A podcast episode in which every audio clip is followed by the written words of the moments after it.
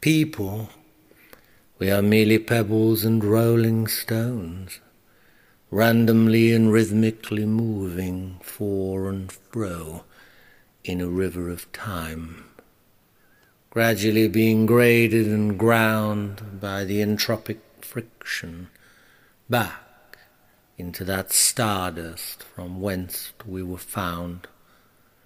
Eventually it sets everything so wonderfully free, all swimming together in the one big singularity. There we'll be able to share in the infinity of quantum ESP, listening to caterpillars complaining about the leaves of their tree, or hear the grass cry as it's murdered by the cow, and feel that pain of Mother Earth as she's cut by the steel blade of our plough.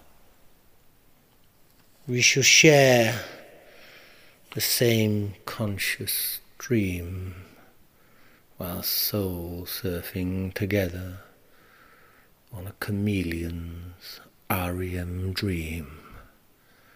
But coolest of all, we can lay in a salad bar and listen to all those red-faced tomatoes scream.